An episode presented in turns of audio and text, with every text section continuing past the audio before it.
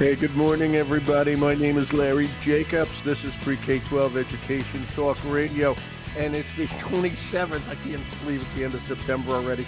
The 27th of September, 2023. We got a wonderful show for you today. We got Pulitzer Prize-winning author of the book, The Death, the new book, I want to say, The Death of Public School. That's Cara Fitzpatrick. I'm thrilled to have her here. I uh, got the book on Saturday. I, I have read about half of it, and it's absolutely incredible. And uh, the subtitle of it, I just want to tell you this, is um, How Conservatives Won the War Over Education in America. We're going to talk about that, uh, whether there is a war, who won, is it still going on, et cetera, et cetera. That's a warning, Cara, what we're going to be talking about today, besides all the other things that we have to go over in this amazing book. It's just absolutely incredible. I have it linked here up on site where it says this is a terrific book. Learn more here. Click over there. You can buy the book. It's great stuff. All right, and Cara's going to be with us for a half hour or so to tell us how she wrote it, what it's about, and uh, all the details within. We're going to archive the show over at ace-ed.org. That's A-C-E ed.org. That's the home website of our American Consortium for Equity in Education, and that's what a lot of this book is all about, equity in education. So it's really fascinating. Please go over there, check it out. Our magazine is there, the podcasts are there, all the information is there. Our Excellence in Equity Awards program is there. It's now open uh, for, uh, I think actually in a couple of days, open for educators. We had the industry side for equity. Now we're doing the educator side. It's all going to be explained over there. Check all the links, check all the information over at ace-ed.org. Everything we do is free. Please go check it out. Don't be scared. We're not going to harass you or anything like that. And if you want to get in touch with me, it's Larry at ace-ed.org. Don't hesitate to write. I love hearing from you, getting your suggestions, etc. And without further ado, who so called in from a uh, 561 number, okay, when she told me she lives in, in New York. My wife has the same thing. We live in Maine. She's got a 561 number in Florida. Hi, Cara. It's Larry here. How you doing? Hi. Hi, I'm doing well. Thanks for having me. Yes, I still have my Florida number, but I have moved to yeah. New York. Yeah, I was just going to say, are you planning to go down there to get get warm when New York starts to freeze over? Like I should talk. I am I going. Yeah. Yeah, I am going in October um, for a book event in St. Petersburg, and I am excited about that. You should be. in St. Petersburg is beautiful. That whole side of the state is absolutely gorgeous. Okay, Cara, welcome to the podcast. I'm really thrilled you're here. I'm loving your book. Thank you. Thanks for having me. Oh no, my pleasure. Please come back anytime. Um, uh, Cara, I just want to tell people you are the winner of the Pulitzer Prize. Congratulations! You are the second Pulitzer Prize winner I actually know. Uh, the other one oh, being, nice. uh, yeah, it's cool. It's so cool. He won for a for fic, excuse me, for science writing way back around 1982. Jeff Lyons, a good friend of mine in Chicago, and now you, Cara. Okay, Pulitzer oh, wow. Prize. That's a that's a huge deal. What, and that was for local reporting, which I which of course is a little bit lost these days. Talk, talk, just tell yeah. us what, what you did for that, for your Pulitzer Prize. That's so cool. Sure. Sure. I was a reporter at the Tampa Bay Times, um, and I actually I worked on a series about school segregation in Pinellas County um, with Yeah, a good friend of mine, Lisa Gartner, and also with my husband, uh, Michael LaForgia. And um, and so I think we were the second or third couple uh, married couple to ever win a Pulitzer Wow. together, which was kind of cool. Wow. Um, yeah, kind of funny. Wow. Um, but um, but yeah, so that that was a story or a series of stories about uh, school segregation in the public Yeah. schools in Pinellas County, Florida. Well, thanks for doing that, and congratulations on winning that. It, that is a huge deal. Okay, a huge deal. I got to tell you, this book, and I hope everybody reads this. Okay, the death of public that guarantees you an obituary, by the way, in the New York Times, the Pulitzer Prize. It guarantees you an Good. obituary. Congratulations. forward to. Yes. Well, I'll tell you now because unfortunately you won't be around to see it, but you know I'm sure it'll be wonderful. Okay. I- you know, I started reading the book, and and, and the book, I, I just love it, The Death of Public School. But it started, and I have to tell you, I'm reading it slowly because there's so much information in there, and um, my mouth was open and my eyeballs were agape at the, I think, just the first few chapters. Okay. Oh, because, good. That's a good yeah, and I'll, I'll tell you why. I'll tell you why. I, you know, I, I taught history, okay, but I did. I must have missed a little bit of history because start. And you're going to talk about this.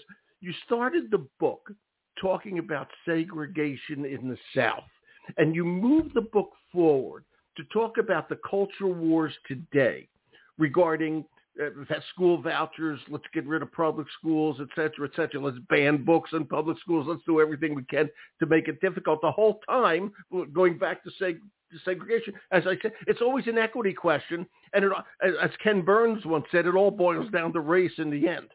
Okay, and I'm curious about this. Okay, why? What got you to get it started with segregation? In the South. That's it's the most ama- amazing chapter. All that went on. I still can't believe it. Talk about that. You start this. Today's culture wars about schools started actually before it, but really modern times in 1954 or thereabouts in the 40s when when you know what was going on school segregation. Carry your on. The book in the, the book starts in the 50s.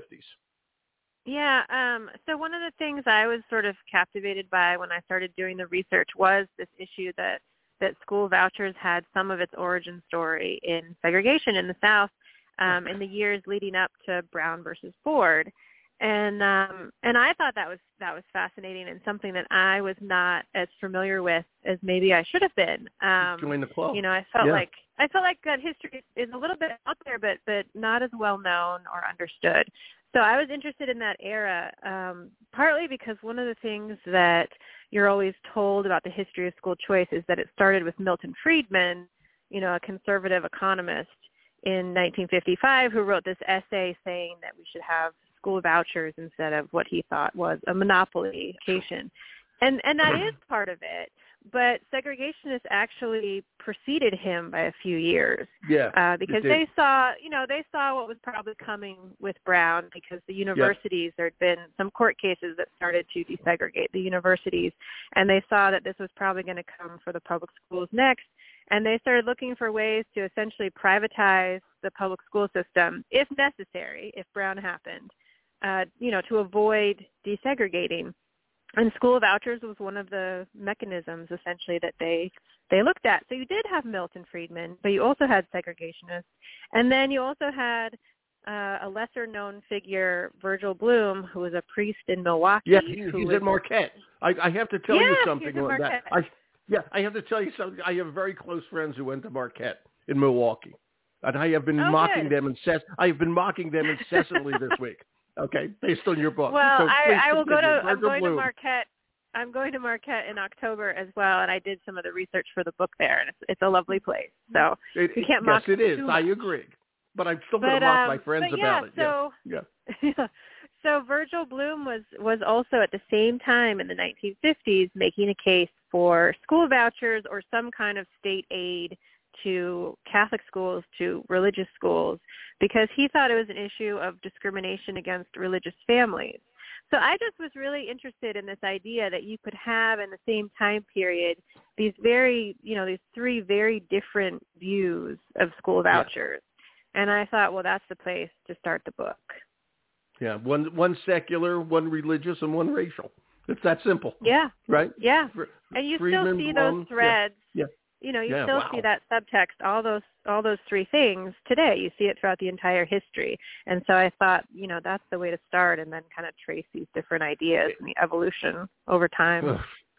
It's it's a great way to start, but the interesting juxtaposition is that most Americans are very proud of the public school system. That's one of the things we have always prided ourselves on. That's the first thing, if I may bring boil it down, that somebody when they're buying a house, the first question they ask the realtor is, "How are the schools?" Okay, that's the Yeah. first question. Okay, that's what determines property values, good or bad schools. All right, it's a big factor.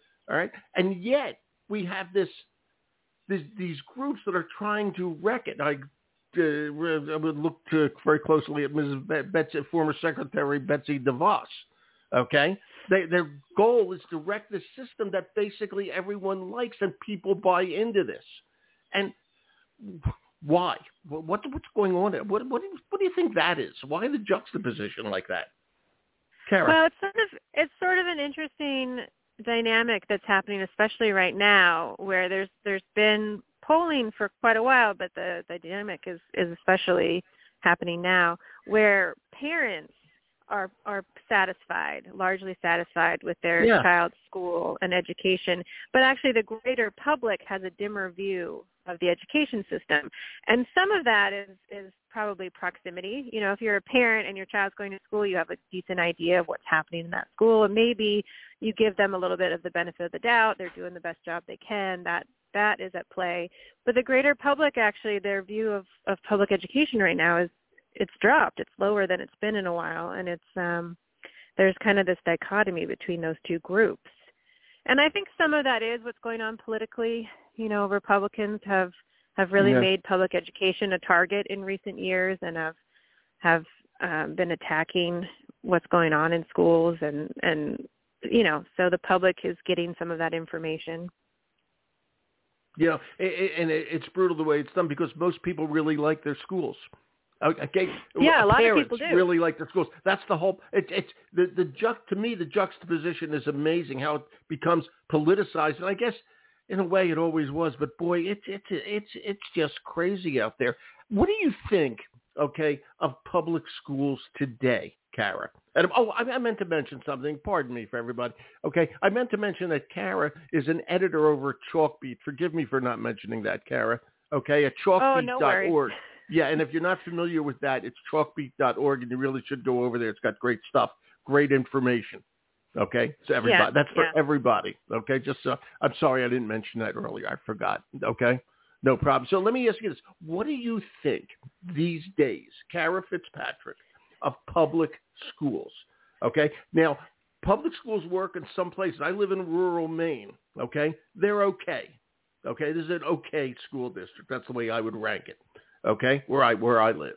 All right. But it seems to me that over the course of many, many years, okay, the schools have not worked well uh, in, in, in, if I may, lower socioeconomic areas. Okay, and I'll use my where my hometown, uh, my hometown, Philadelphia. Or I can use where I live close to in Boston. Okay, and you, I, I don't know if you saw it last week. PBS had a special about the school busing situation years and years ago in uh, Boston. Okay, and all it was was basically that this this even though they were part of the city, the school the school board refused to fund the uh, uh, the schools in the black neighborhoods. That's all it was, and they decided on busing this multi-million dollar uh, mistake. Okay, to try to correct the situation as opposed to what doing what the black parents wanted, which was just simply fund our schools the same way you're funding the schools in the white neighborhood. It's the same city. Okay, my question is, does our public do public schools work?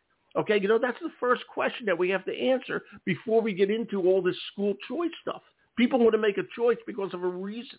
If anybody should make a choice, it's the black people. Okay, we always under-resource their schools. So what's going on with that? Are the schools working? In your opinion, author Cara Fitzpatrick. Well, I that mean, was my, that was my rant for today, by the way, Cara. That was my rant. yeah. Uh, no, but it's it's a good question. I think it's at the heart of of the entire issue because there's not much power in the school choice movement if the public schools are something that everyone wants to choose, right? That's at the heart of the whole issue. If Yeah. everyone's in public schools, then there's not much power, you know, in having other options. So if those are popular or becoming more popular, perhaps there are some reasons for that. And I think, you know, I think the quality of public schools varies dramatically and some of the some of the inequities that are built into the system you know where you do have a different quality of Yeah. resources or size of classes or more experienced teachers based on essentially where you live that's one of the major inequities built into the system It sure and is. I've you know I've experienced that as a parent.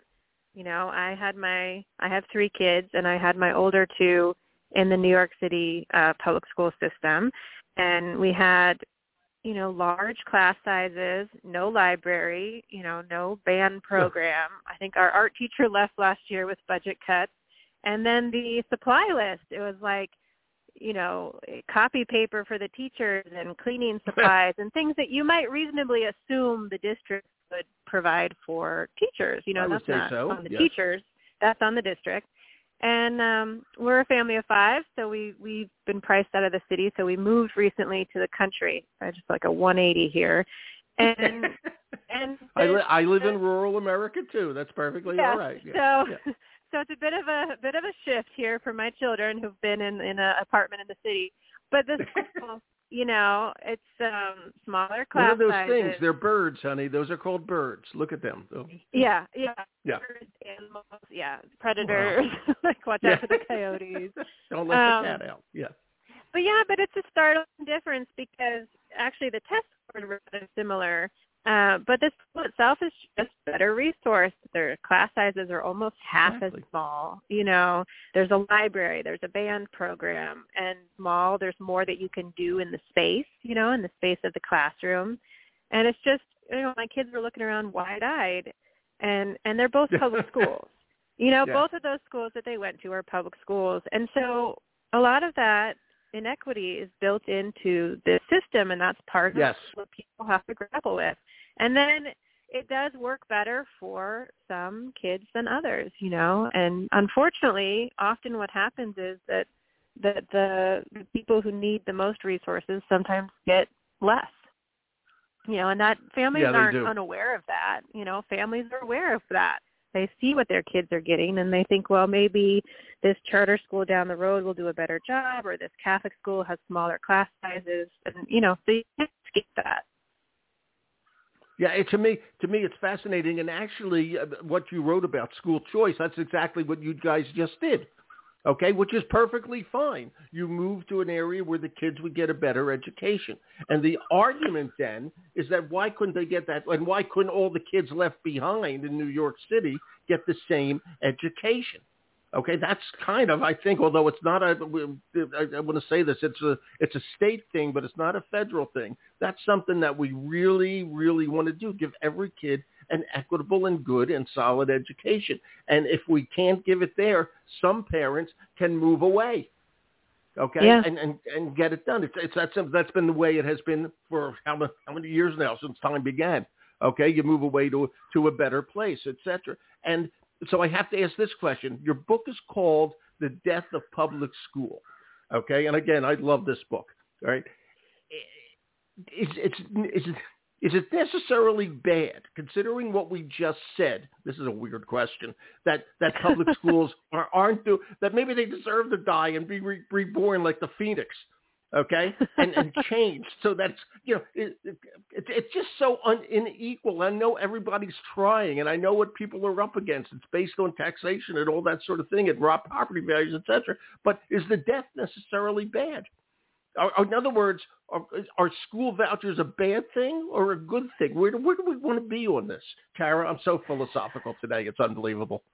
You're you're bringing out the best. You're bringing out my smarts here. Okay, thank you, Cara. Well, I mean, I think I think it is kind of a philosophical discussion in a lot of ways. So I, I love that aspect of it. But but you know, I don't I don't know if it's as simple as good or bad. And and you know, and I think the fact remains that despite the title of the book, which it, I think the movement itself, the school choice movement, raises that question about where is this all going? Is it leading to Yeah. the death of public school? But despite that, at the moment, the majority of American kids still go to public Yeah. schools, right? I mean, those numbers have declined, but it's still the majority of kids who are going to the public school system. And I think part of the question from a policy standpoint, you know, has to be are the options, you know, that school choice provides, are they better? That's one major question, you know, Mhm. that has to be examined. And, you know, if we're going to talk about maybe replacing something or having a, a much larger percentage of kids use these other options, are they better and in what ways? You know, and then is is it a solution? Is it a policy solution to some of the problems in public schools? Because if some of those problems are inequities, there are other solutions. You know, you could fund some of these school systems Hello. better. Yeah. That's a exactly. potential. You could you The- could use the money better. There's lots of different ways to use tax dollars. You could have smaller class sizes. You know, there's there's a lot of different policy solutions when you're talking about public schools that really have nothing to do with school choice. So I, that has to be part of the conversation. Are these are these options that that school choice seeks to provide are they better? And and Yeah. and do they improve And some are, the and some aren't. Some are, some aren't. That's the way it works. I, uh, my son lived in New Orleans for a while. There's a lot of charter schools down there. Oh yeah. The school, yeah, the school district was not doing so well. I don't know what the status is right now. Okay, but I had friends who actually taught in charter schools, and they were terrible. At least the schools they were in. Okay, they they, they it was just terrible. All right, and you got to be careful on these charter schools because sometimes they're even run by people who aren't in education and know nothing about yeah. it, and they're going in. You know, that's another challenge right there. And you know, Karen, let me ask you this. You know, does the choice question force public schools to do better? In other words, we, we don't we don't I don't like this. I don't like this whole movement because it has it has the wrong roots to it. It has the wrong reasons for it. I I like the idea, but I don't like why they do it. But they're doing it. Okay, the culture wars, all this sort of stuff. Everything's changed since the pandemic. But does school choice force public schools, who had a, literally, pardon the monopoly on this, it forces them okay, to say, hey, maybe we maybe we do need to change. Is there is there a benefit to this uh, to the school choice movement like that for the public schools to force the change? Yeah, there's a little there's a little bit of research that that shows that there are some competitive effects. That actually competition does have an effect on the public school system because yeah. obviously the people running the public schools are not unaware of options that may be drawing students away. They want to keep students because the students represent dollars, right? Yes, they so do. that's how they're paying for the schools. So so there are some competitive effects that research has shown and it's it's sort of interesting because it it depends a little bit again on on the details because maybe the schools increase their test scores in response to competition but in but there's also research showing that in areas where there's a center more of charter schools that all of the sort of metrics in the system improve. Maybe the graduation rate goes up, you know, test scores go up. But part of the reason for that is that the lowest performing traditional public schools close. So again, it's kind of a policy question. The metrics go up, the schools improve because of competition, but part of it is because they're closing the lowest performing schools. So some people might argue that instead of closing those, they should have done something else to improve them. Yeah. You know, yeah. so that you kind of have to grapple with the complexity of that. But but competition does have an effect. Right. It re- it really does, and hopefully it, it it forces the issue, which I think is so important. Important. The other thing I wanted to ask you, and is is, is the uh, subtitle of your book, which is how conservatives won the war over education in America. And my question is, did they? Okay, is is is this a war? Is it already won? Okay, or where's that? Where's that stand? That that that particular thing. Do you think the quote the conservative thought is winning? Or well, will win? so this is this has been kind of interesting for me because um, it's this is such a polarizing subject. People feel so yeah, strongly is. about school choice. And I think I have found like the one area of agreement, which is that everyone hates that title of the, of the book. I mean, it really has angered I'm sorry. people on, on. I didn't know. But really, it's angered people on both sides. Um, you know, because I because I hear from I hear from conservatives who Yeah. are who are very happy to win, but don't want to don't want to say that this is going to harm the greater public school system because maybe that Yeah, doesn't help exactly. their cause. And then I hear from I hear from liberals who say, "Oh, they haven't won yet. You know, they might Yeah. be winning in some places, but this isn't over." And it's like, okay, everybody's mad. Um, Everybody's mad. I'm not mad. Yeah, I'm not mad. I was just but- curious, not mad. You know? I had I had one person tell me yesterday they loved that title, and I was like, "So you're the guy?" Because almost almost no one does. But, um, that is funny because because my next question was going to be, and this is this is again, I, I I'm pretty liberal, okay, but uh, my question is how conservatives want to. Well, is that necessarily bad? Okay, if most people want it to be this way, is that necessarily bad? Your thoughts? Well, so yeah, and I'm a let me liberal. Let me, go through that. I'm a liberal. I'm leaning to the left. Okay, so but um, is that necessarily bad if that's what most people want? That's what I don't know. so first I was going to say the reason the reason that I opted for one as opposed to winning or some other you know some other configuration was that I, I was really looking at from where from where we started where you could say in American history that we had a robust public school system that was the main system for everyone you know because that's not at the beginning of the country's history but but roughly 100 150 years ago we started with this system of public education and really didn't have anything else that was publicly funded to where we are now. Wow. Where wow. you're looking at, you know, where we have school vouchers and we have charter schools. And you really can start to say that a place like Florida has a very different, really radically different educational system than a place like Washington State. You know, yes. where you can where you can start to to compare those things and see how differently some states are funding what is essentially public education when you're paying for it. You know, it starts to raise this question of, well, what is public education if you're going to a Catholic school and it's paid for by the state? You know, at what point is that public education? So, so that was where I kind of came down with, well, they've they've won this already because it's so different from where we started, and that, and that's a great crucially, they've they've gotten they've gotten legal victories, you know, where the Supreme Court has said, yes, you can do this. And Yep. that was not assured, and that, that was a long trek in itself, you know, all of these legal cases that are in the book. And so I just looked at that and thought, these are stunning victories from where the school choice movement started with really nothing at all. I mean, that's that's a stunning transformation in about 60, 70 years. Yeah, it so is. that's where I that's where I kind of came down with the I love it.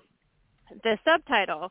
Um, and then you know whether or not it, whether or not it's bad is a is a big question. And I, as a journalist, felt like I wanted Yeah. to leave that open because as a journalist, I don't think that I should be writing an opinionated partisan book. Other people have done that. So I very deliberately chose not to do that. And I sort of have some driving questions in the introduction about, well, what does this mean for democracy? What does this mean for the public school system?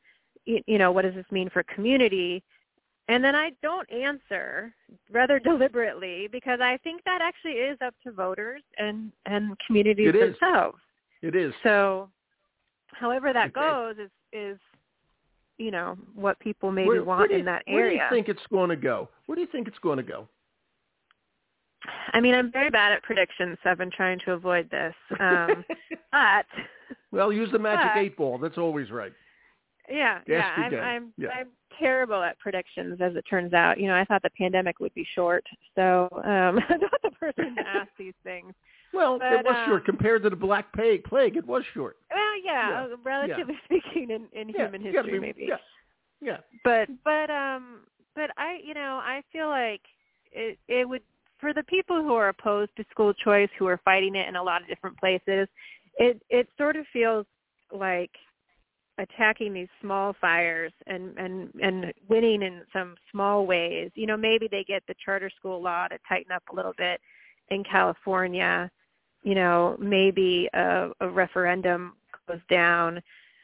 But but choice is is just exploding right now. Hmm And- Agreed. and i i don't know that you can walk that back especially because one of the things that school choice advocates have learned over time is that when you provide a, a public benefit which is essentially what that becomes to a larger group of people then those people are going to push back really hard at any effort to end the program so even in places where you know maybe republicans got a program passed and then a democrat becomes governor or something and they try to end the program it never happens because there's such a backlash from the families who are using it so Mhm. the most that we really see happen is maybe they tighten up some regulations or some accountability. You know, we've seen that over time with Milwaukee's program, where a Yeah. Democrat has come into power and said, "I'm going to end this program," and they don't end it, but maybe they tighten it up in some way.